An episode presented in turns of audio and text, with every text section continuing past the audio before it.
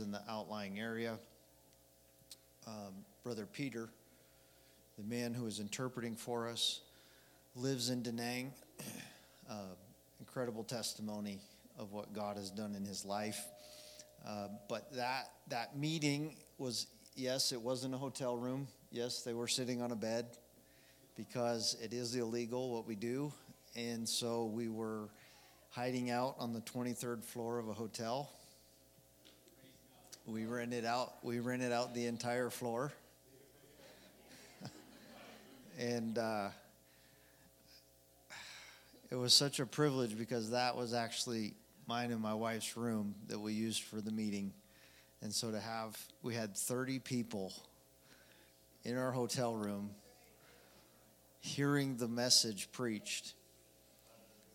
It was 12 Trinitarian pastors and their wives Nobody in that room besides us and Peter were apostolic. And so I just recently, like two weeks ago, Brother Peter messaged me and said, Hey, some of these people we met with in Da Nang want to start doing Bible studies. I'm telling you, there is a great and effectual door opened. There is a great and effectual door open for the gospel to go forward. And so then we, at the close of that meeting, we traveled up to Haiphong, which has been the base of everything that our churches have been able to do in Vietnam. And you saw the beautiful building, uh, much of which Brother Carl Elder was a force in raising funds and, and getting that, that completed. And um, so our goal for 24, we're going back in March of 24. We are not just going to Vietnam, but we're going back to the Pacific Rim Summit in Bohol, Philippines. And we want to take three, four key leaders with us to that meeting because these people live in isolation. I don't, I don't know if I have the words to explain to you how destructive communism is to the human spirit and mind. And they fear and they live in fear. And even though they've received the Holy Ghost and even though they've been baptized in Jesus' name, they still live with this overwhelming oppression. And how amazing would it be to take them and just lift them out of that for a few days and put them in an environment like we're experiencing tonight where the Holy Ghost can just move on them and work on them and saturate their spirit. And what a difference that will make when they go back into their field of labor and the anointing that they will carry with it. Amen. And so, uh, just real quickly, I'm, I'm trying to be conscious of time, Pastor, but you did ask me to share part of Brother Peter's testimony. Uh, Brother Peter was raised an Anglican in the nation of Vietnam. Uh, there's a couple mainline churches that have permission to operate, and uh, a lot of that has to do with how much of the tithing goes to the government. Okay, I'm being real candid. So they asked, uh, someone asked if if we were looking to get official status with the government, and I don't know because they they take a piece of the tithing, and I, it's not biblical. But anyways, we'll see where we get with that.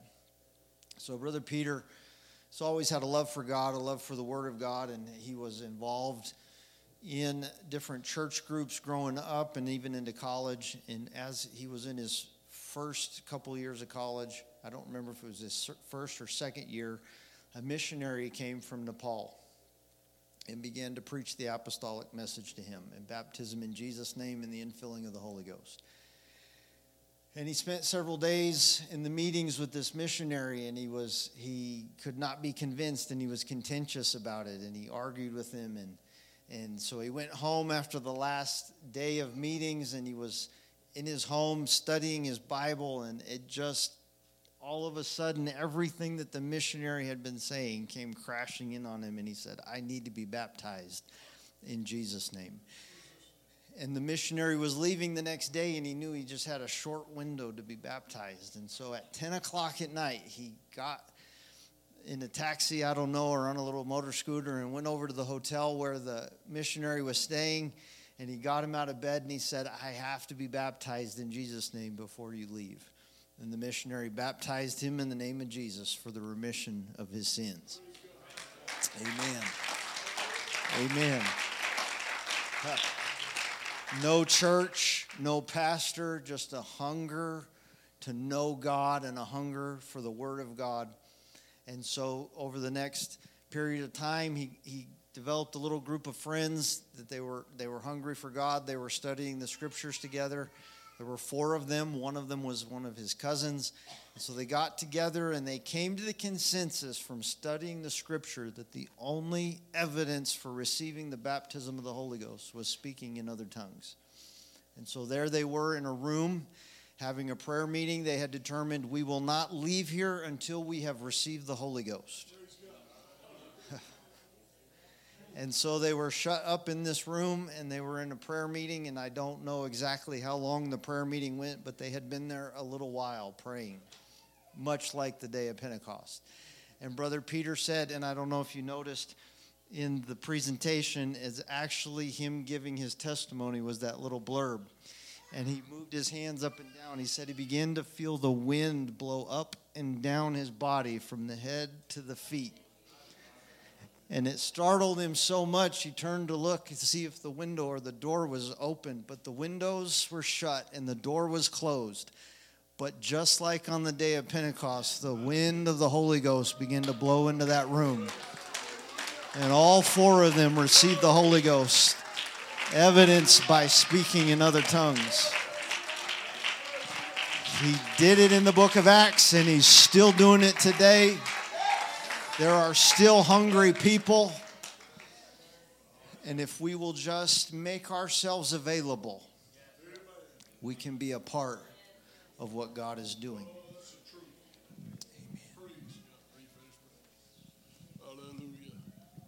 Why don't we just clap our hands to the Lord? Oh, let's give God praise for what He's doing. Hallelujah. Thank you, Jesus. Thank you, Jesus. Praise God. Amen. And I would like to ask the church, I know this church gives and gives and gives. And God gives back to us. But if you would like to give to see these key pastors go to this summit in the Philippines from the, the country of Vietnam, if you don't have it tonight, you can put it into an envelope, put on their uh, travel for Vietnam, and we will send it to. Do we need to send it to Hope Without Borders? Amen. And uh, I would like.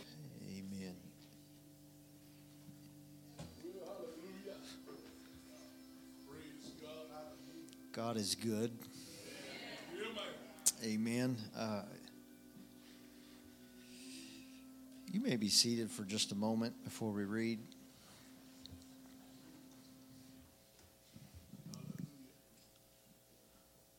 I uh, just wanted to revisit for just a moment Vietnam. Um, there was so much that happened this last year, Brother Carricker. Yes, sir. Um, that just blew our minds. It was hard to even get everything down on paper to express, but and this may seem like a really small feature of what God was doing on that trip, but we saw more kids in church this time around than we have ever seen before. Amen. Um, now, we work with kids every day. Amen. And uh, th- that's a different experience than most of us are accustomed to. But um, the, the future of the work in Vietnam is those kids and and for a long time it was like bringing the kids to church was an option like might leave them at home might send them to grandma's, but they rarely showed up at church. But this time, there was like the place was packed with kids. And I really felt like it was God telling us not only am I about to pour out the Holy Ghost on, on these people, but I'm about to open up a generational move of the Holy Ghost that is going to impact this nation. Amen. How important are children? They're so important that Hitler invested millions of dollars to get the children of Germany in his Hitler Youth. Millions of dollars. Children are so important, so important, that the second largest budgeted entity in Pueblo County is District 60 Schools.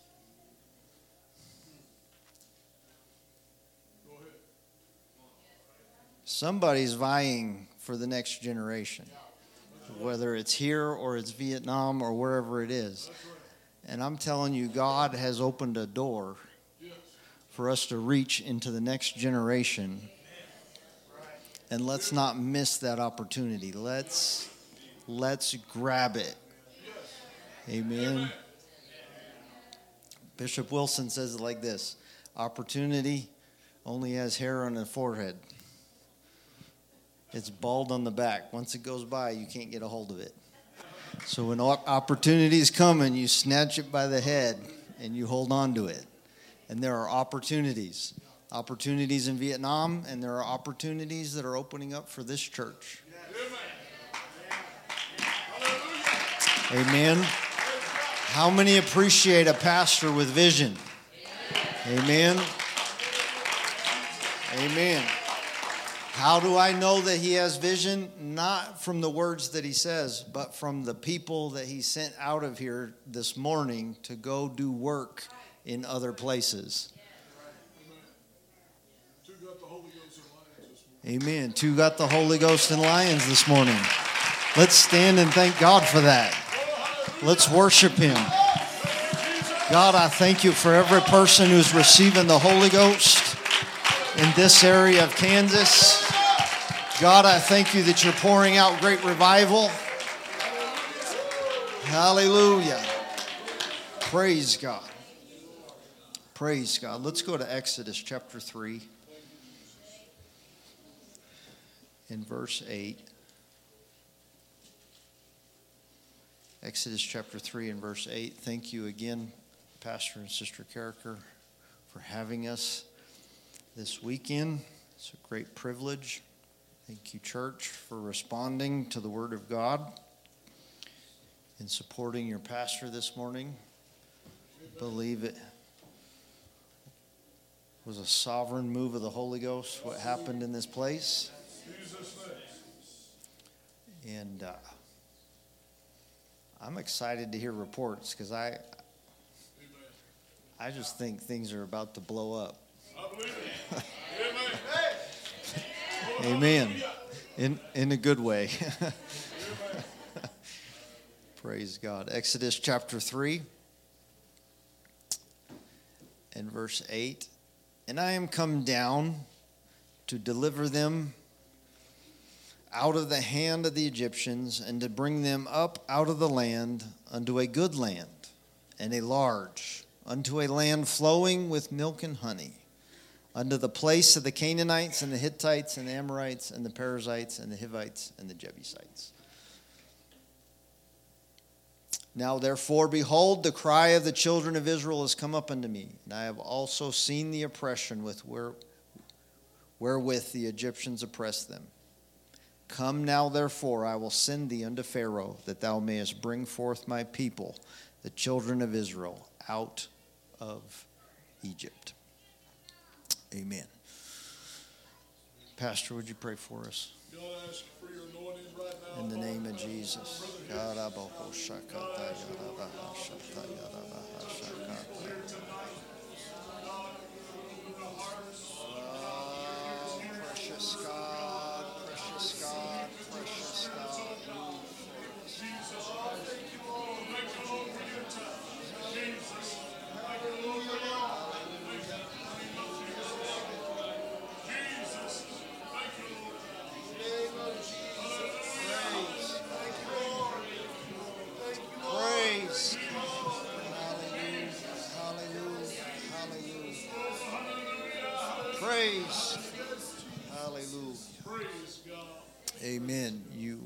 Be seated. Thank you for standing for the word. I want to preach to us for a little while tonight on skewed images and twisted perceptions. Skewed images and twisted perceptions. How many of you have ever been to a funny house at a fair or a carnival where all of the mirrors twist and distort the images that you're looking at? So when you stand in front of those mirrors, you know, a heavy person might look pretty thin, and a thin person might look pretty heavy. And a short person might look pretty tall, and a tall person might look pretty short. And uh, I don't know. I don't know if it can make an ugly person look good looking. But it definitely, by bending the light, distorts the image that the eye perceives. Because your eye is an organ of light, your eye operates on light. As the light passes through the eyeball and hits the optic nerve, it transfers messages down the optic nerve to your brain and it tells you what you're looking at.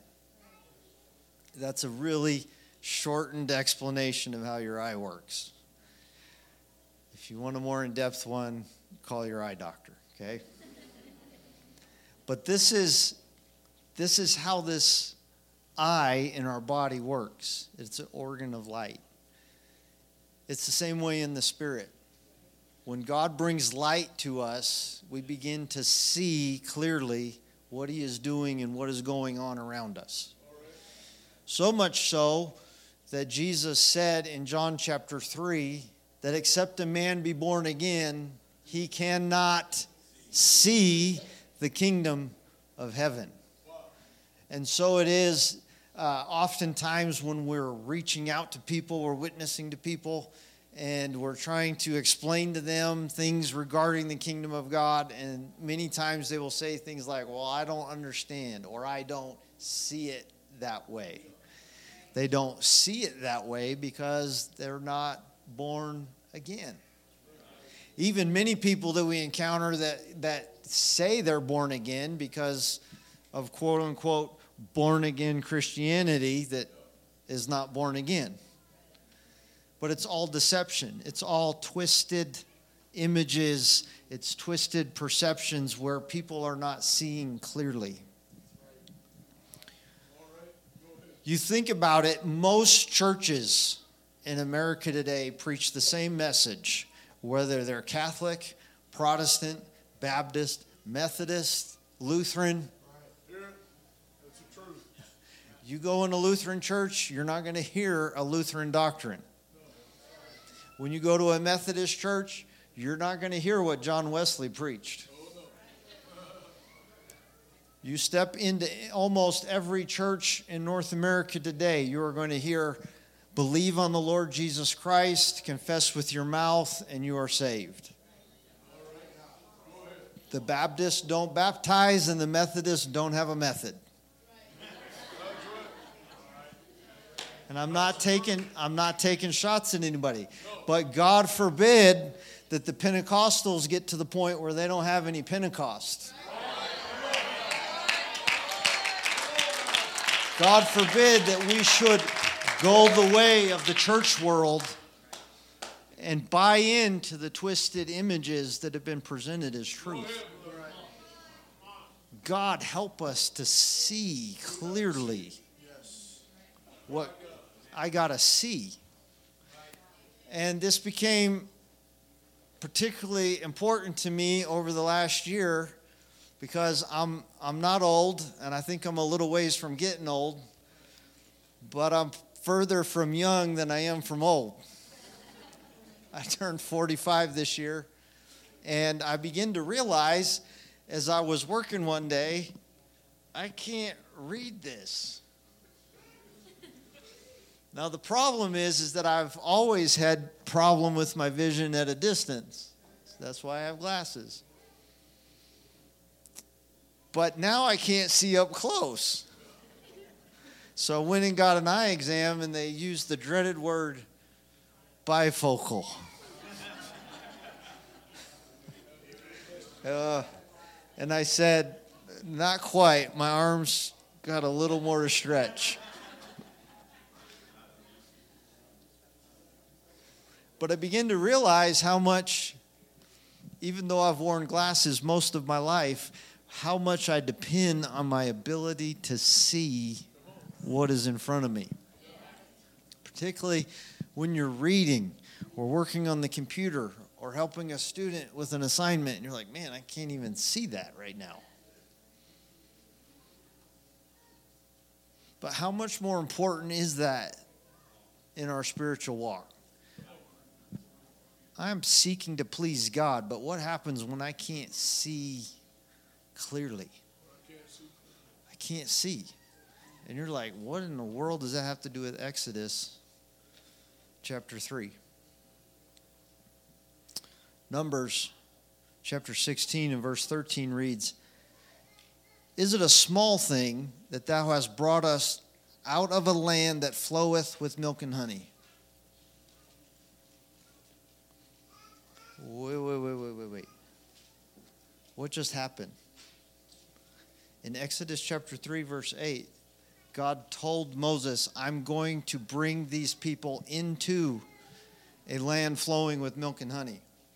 In number 16, Korah, speaking to Moses in accusation, says, Is it a small thing that thou hast brought us out of a land flowing with milk and honey. This is just a few weeks after crossing through the Red Sea. What happened? He let his vision get twisted. When he was standing over here in Egypt, he could see that it was a place of bondage, torment, and pain. But all of a sudden, we get over here out of Egypt a little ways, and we look back and we think, oh, the milk and honey's back there. I'm preaching to somebody today. There's nothing left for you in the world. There's nothing back there. There is no milk and honey. I don't care how twisted the image is right now. It's not there.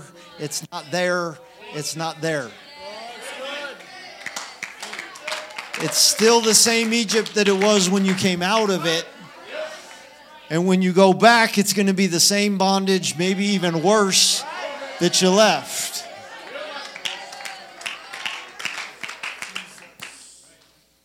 You better pray and ask God to clear up your vision where you can see clearly.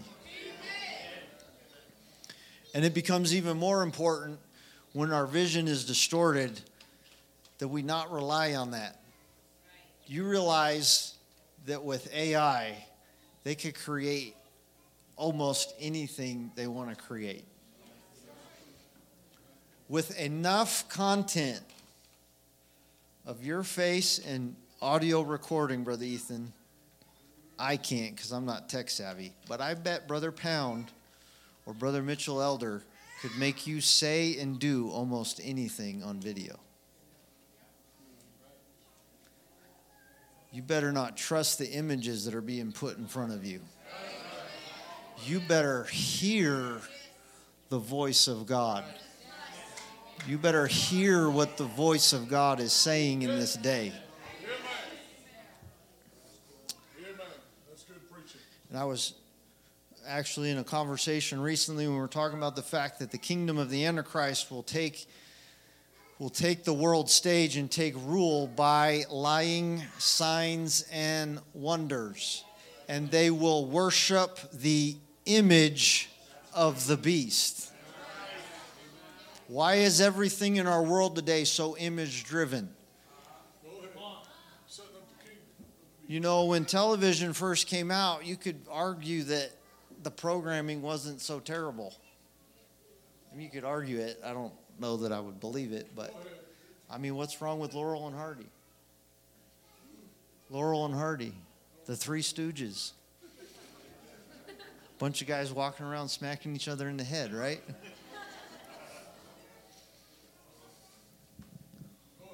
But look where it's come to. And look how you have a multiple generations now that are programmed to. I, I was talking to Brother Jake the other night, and uh, they told us to stay in our house, and what did we do? I didn't. You can ask my wife. The day they said stay home, I got my truck and went out just because I could. Like, make, make me stay in my house. How did they communicate that to the world?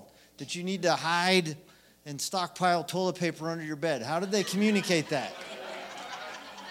They communicated it through an image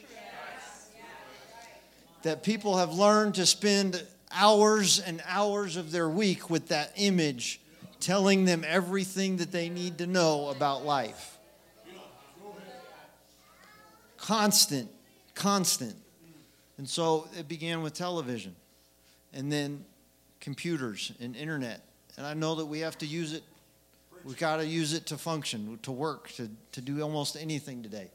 But then it developed from there to now that the image is literally in your pocket. And you're connected to that image most of the day. They're doing studies now to show the negative effects of using a screen within the hour before you go to bed and how it disrupts sleep. But how many of us will be on our phones tonight before we go to bed? It's the power of an image.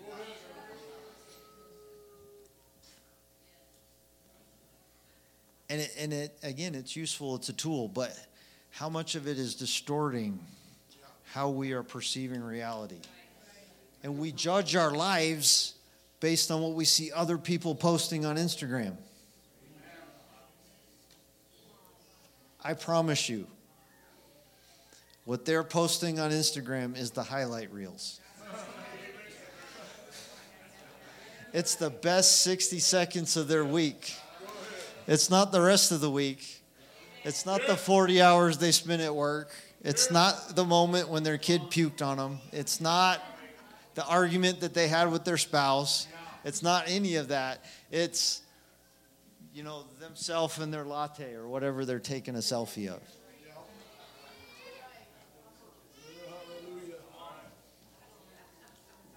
And so we begin to perceive that other people's lives are just so much better than what God has given us.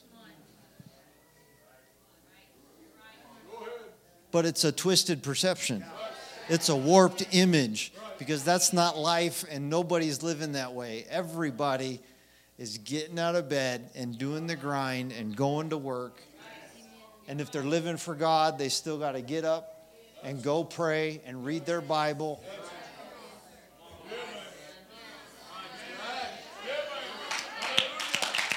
I promise you, if, if they're posting the highlight reel of people receiving the Holy Ghost in their church services, that's because they did the grind the other 80 plus hours of the week.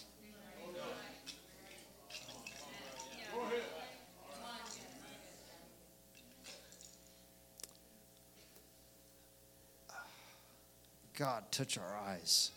Help us to see clearly. So in number 16, we see that the children of Israel are out in the wilderness and they've encountered some difficult situations. There is always a journey.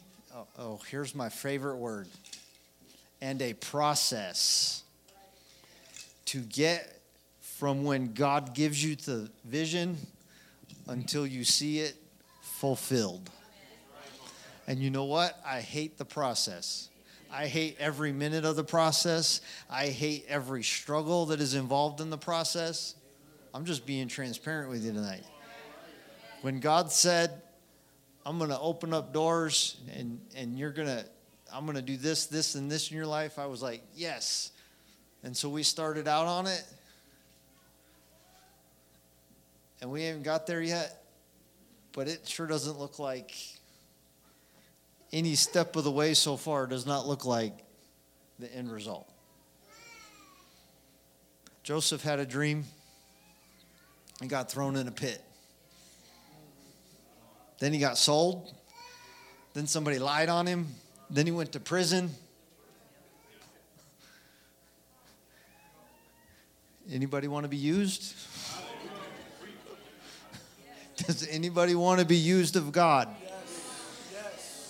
Is the final outcome worth the journey that you have to take to get there?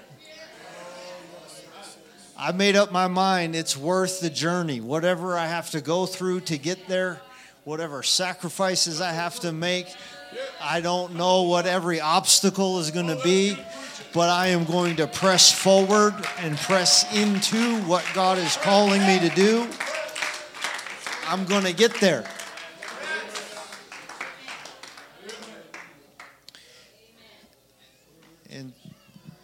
And so, if you read through the book of Numbers, you would, you would wonder why Moses didn't let God kill him. Because they are constantly having issues with Moses and with what God is doing. Can I encourage somebody tonight? When you don't understand why things are going the way they are, just just do yourself this favor, okay? Just close your mouth. Just close your mouth.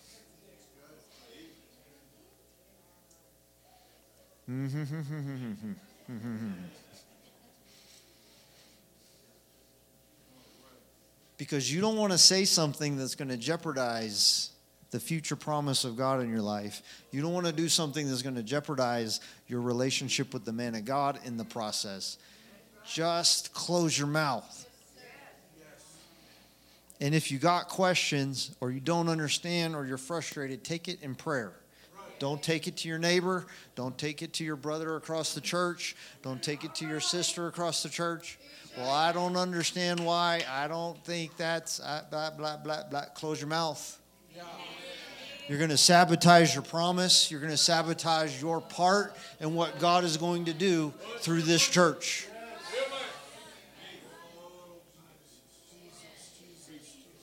What God is going to do through this church is going to happen. It has been prophesied, it has been promised, it is it is the will of God that the vision that God gave this man is going to be fulfilled.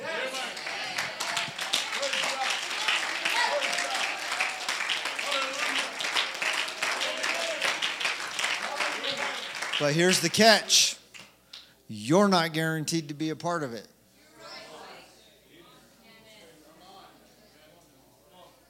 Korah was a Levite.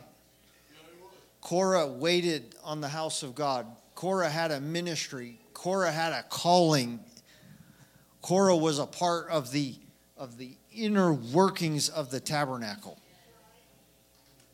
He had a high calling, he had a gifting in the kingdom of God. But he allowed his calling and his gifting. I might be preaching to leaders right now. He allowed his gifting and his calling to get so twisted up in his head where he could not see straight. And he actually says to Moses, Haven't we prophesied too? Well, I preach too, Brother Carricker. Better watch yourself. I'm not pointing fingers. I'm just saying this is what God gave me to preach. So if if the shoe fits, put it on.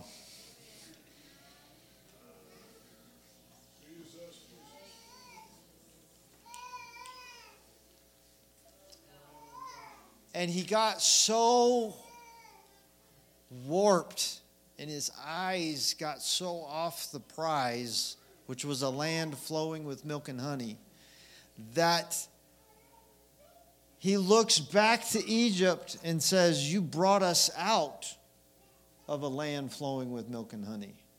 He actually got to the point where he believed that Egypt was the land flowing with milk and honey.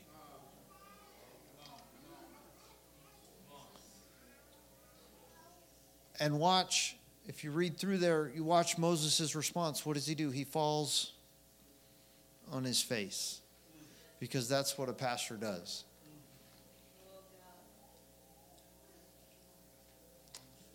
And the Bible says that Moses was the meekest man on the earth. Here was this, these, this man, Korah, and these group of people who were moving, following with him, so opposed to the man of God because they got their sight all messed up that they could not be reasoned with.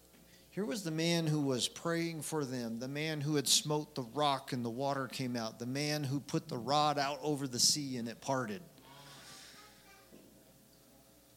The man who put the rod back over the sea and the waters came in and destroyed Pharaoh and his armies. This is the man that they are opposing.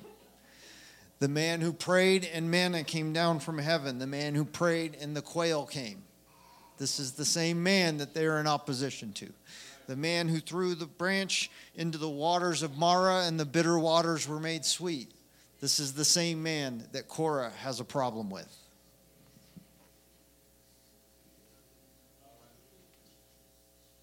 Because he can't see clearly. He really believes he has become so distorted in his vision that he believes that Moses brought them away from blessing.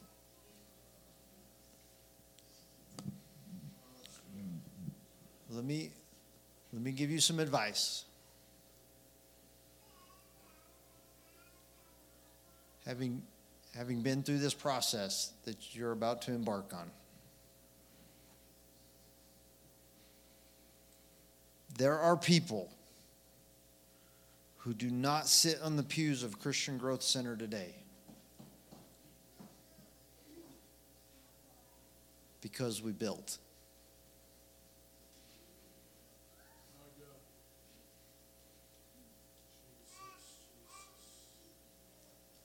There are people who became so fixated with 2109, 2901 O'Neill that terrible domed building.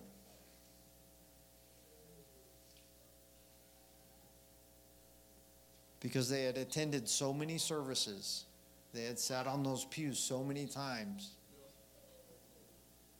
they didn't want to leave.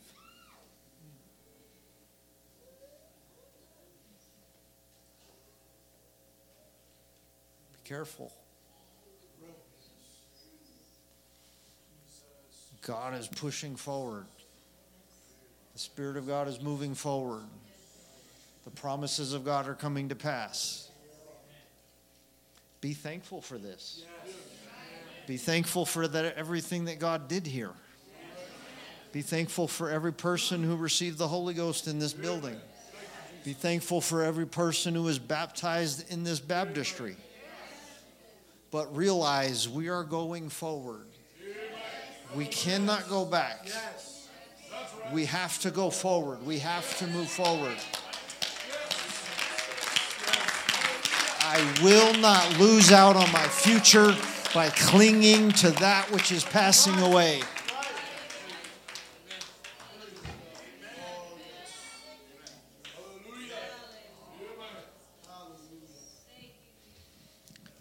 Um, I'm, I'm going to be cautious, but I really feel the prompting of the Holy Ghost. There were people who felt like it was a waste of money.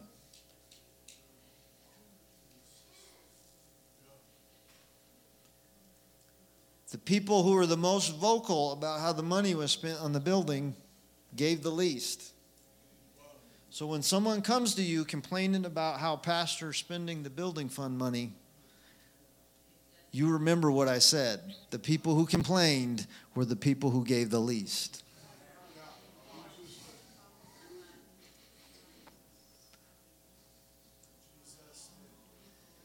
I, I would like to think there's nobody like that in this building. I pray there's not. But I, I feel the Holy Ghost right now. And I know human nature, and I've been doing this for a minute.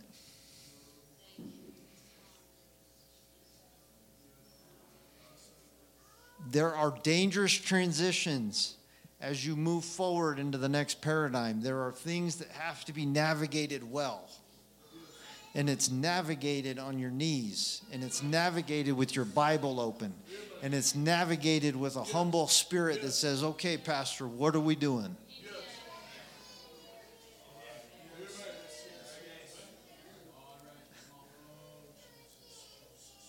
We walked in one night, and Bishop had painted the wall in the foyer school bus orange. And people were like, Has he lost his mind?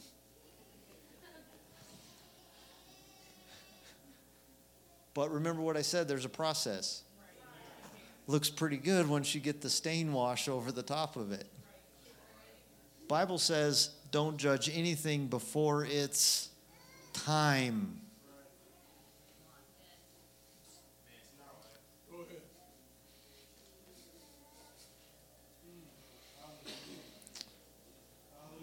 Jesus. So Moses is Moses is navigating this issue with Korah. He's really reaching for him. He's trying to pull him back in and, and, and keep him from losing his mind, but he just won't be reasoned with. And so Moses says, All right, tomorrow we're going to meet out here at the house of God. And God is going to judge. And Moses even makes a statement in there halfway down through the chapter. I don't know the exact verse right now, but he said, I've not taken anything from these people.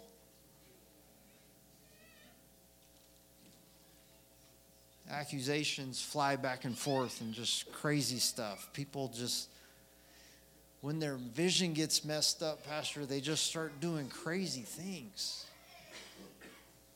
And so there they are out in, in, in front of the house of God, and they bring up their censers to offer up sacrifice. And Moses says, If they're of God, so be it. But if not, if I'm the one who's called and I'm the one who's anointed, the ground's going to open up and swallow them alive. And the scripture says that the ground opened up and swallowed up Korah and everything that pertained to him. You better watch it when people begin to have negative attitudes, when they begin to have negative spirits, when they begin to talk about the man of God in your life. You better pull back. You better pull back. You don't want to get too close to Korah. You can be kind, you can be uh, uh, polite, but you do not have to allow someone to pull you into their negative attitudes and their negative spirits.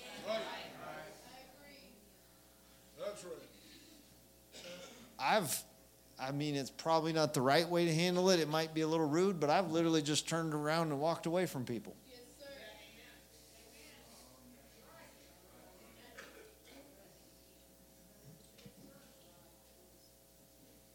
And the ground swallows them up, and it's like, oh, okay, well, I guess that's over, right? Nope. Verse 41 But on the morrow, all the congregation of the children of Israel murmured against Moses. It's the next day.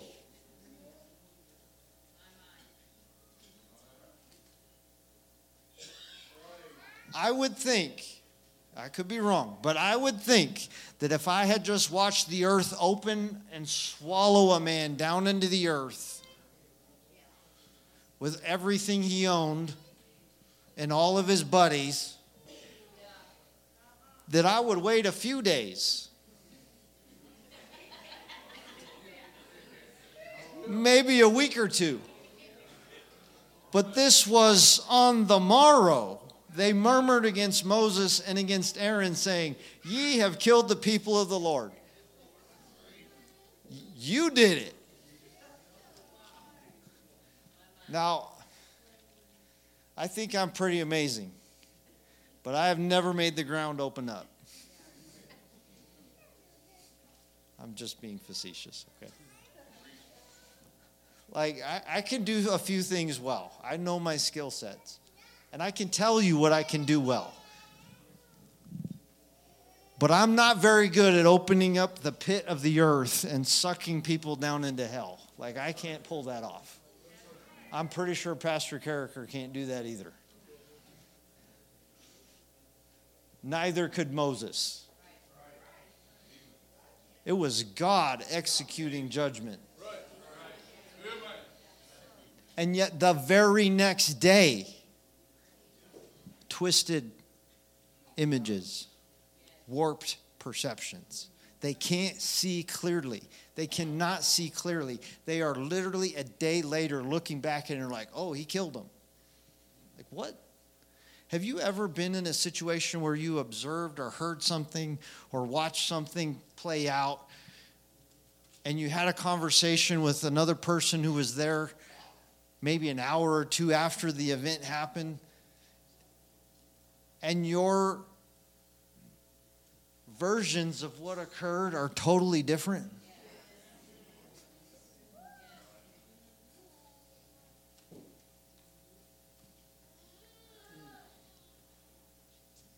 You better not trust your eyes. They will lie to you.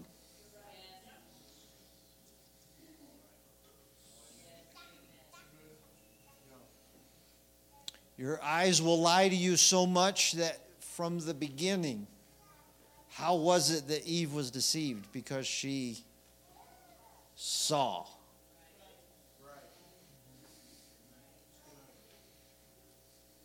Well, I saw it with my own eyes. I don't care what you saw. I don't necessarily believe you.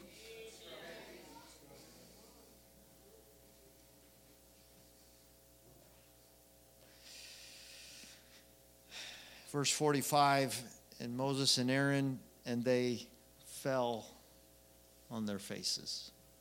Again, the man of God interceding for these people who can't see what is going on around them. And he falls on his face because God sends a plague upon the people.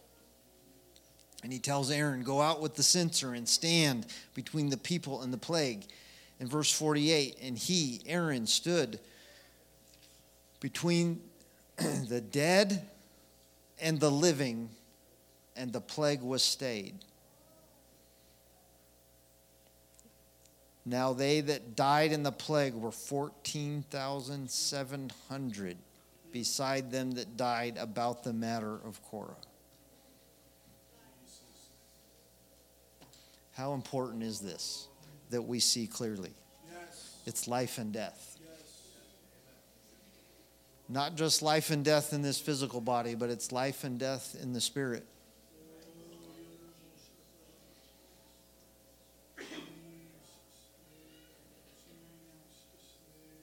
I've gone through seasons where I've had thoughts that I knew were not my thoughts. Where did that come from? I've had seasons where, and it happened recently, where I was plagued by negativity and things that just are not common to myself. Like, why is this just riding me so heavy?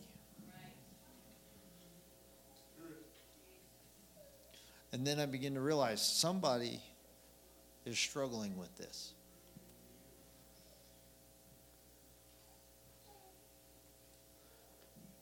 Somebody that I'm about to have contact with, somebody that I'm about to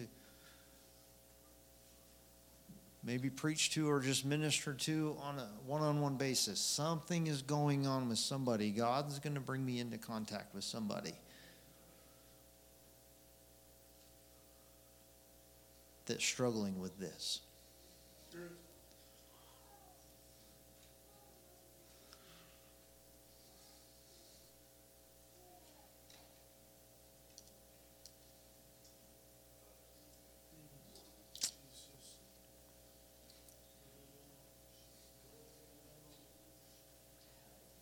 I know my commitment to the man of God in my life. And I know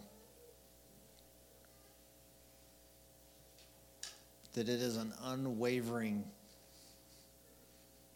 I have a witness in the room. unwavering.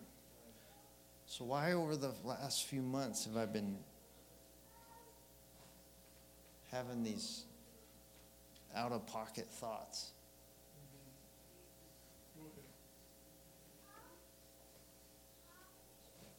And I have no doubt that most of us in this, in this building tonight, in this church, are committed to the kingdom of God and committed to our pastor and committed to what God is doing through this church in this season. But the Holy Ghost is reaching for somebody. You've listened to the wrong voice. You've, list, you've looked at the wrong thing. You've allowed your eyes to be turned from the vision that God is casting for his people. You're starting to entertain thoughts that you should not be entertaining. And I told you from the beginning this morning that I really felt like God sent us here to lift up the hands of the Carrickers this weekend and to minister to them. And I'm standing in defense of your pastor tonight.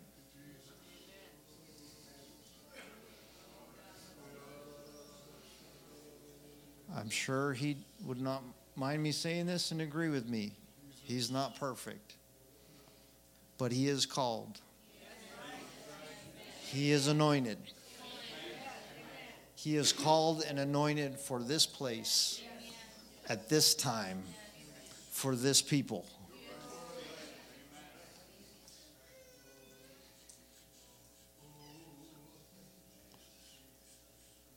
And he has your best interest at heart.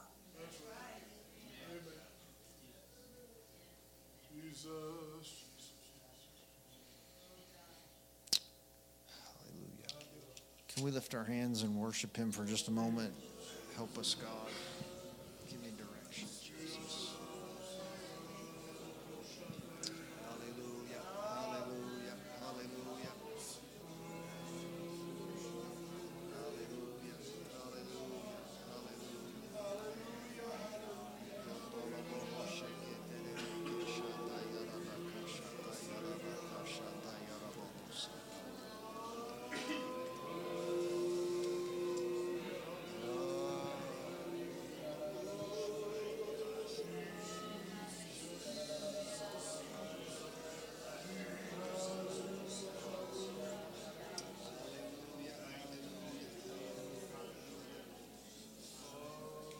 Praise God. If someone could come to the music. In Revelations chapter 3, verse 17 reads, Because thou sayest, I am rich and increased with goods and have need of nothing, and knowest not that thou art wretched and miserable and poor and blind. And naked. I counsel thee to buy of me gold tried in the fire, that thou mayest be rich, and white raiment, that thou mayest be clothed, and that the shame of thy nakedness do not appear. And anoint thine eyes with eye salve, that thou mayest see. And again, over in John 9, we won't read there, but Jesus comes to the blind man and he asks to receive his sight, and Jesus spits in the ground and creates clay and puts it on the blind man's eyes and tells him, Go wash. Some vision problems have to be washed away.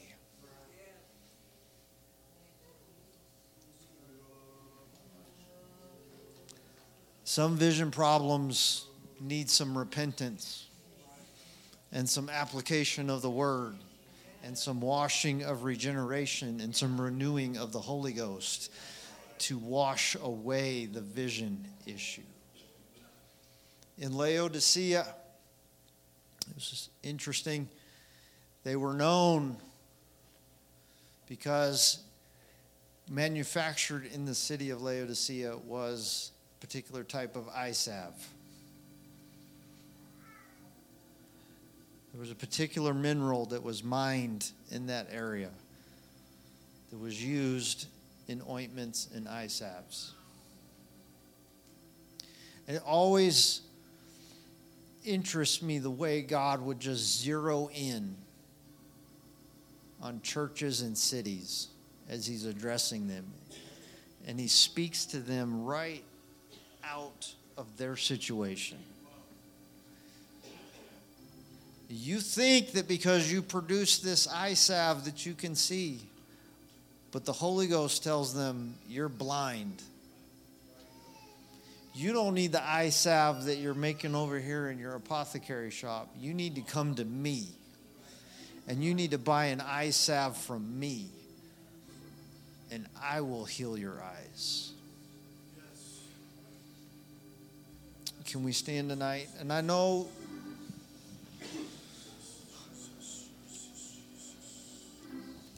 I know that most of us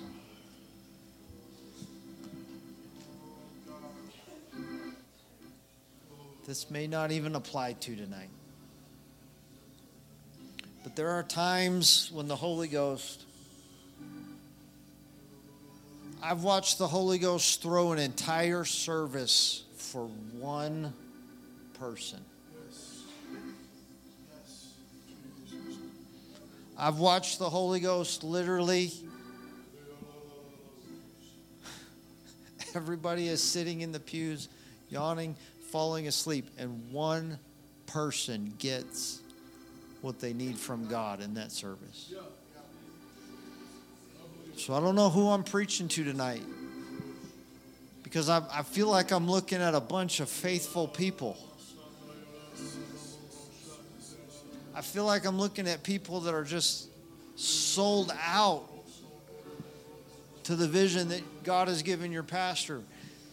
But somewhere in the crevices, somewhere in the cracks and the creases, somebody's struggling. You can't see it as clearly as you did six months ago. You can't see it as clearly as you did 12 months ago. You can't see it as clearly as when you first started out on this push and you've raised $400,000 in your building fund. And Pastor told me today, I don't even know how we did it. God just started doing it. And so we've come this far, but somebody's vision is getting just a little. Oh. Hear the voice of God tonight. Come to Him and buy the eye salve and wash your eyes that you can see. So much at stake. Not, not for the church. The church is going there. The pastor's going there. It's going to happen. You don't want to be left out. You don't, you don't want to come up short of what God wants to do in your life. Can we lift our hands and begin to talk to Him in the name of Jesus? In the name of Jesus. In the name of Jesus. Oh, God. Oh, God.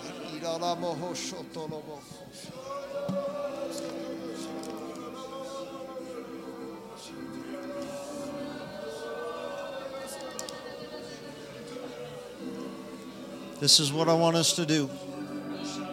This is what I want us to do.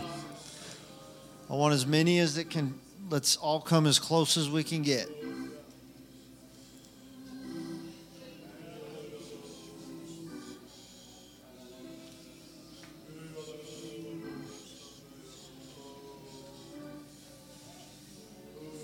Hallelujah. The Holy Ghost is going to help some people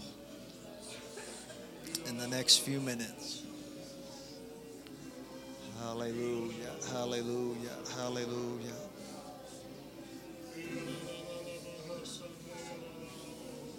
Hallelujah.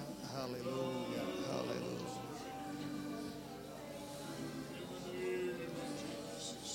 Here's what we're going to do.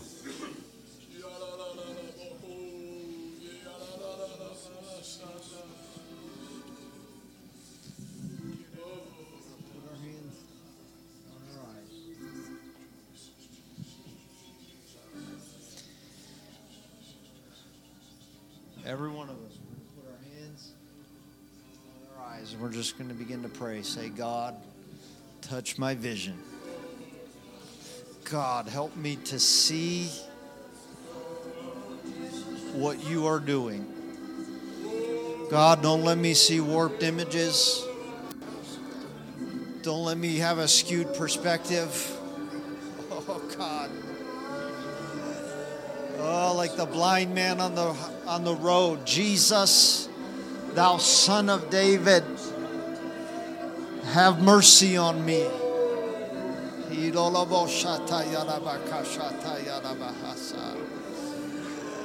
Oh, God, let me have clear vision. Oh, let me see your purpose. Oh, let me see your will. Kirolobo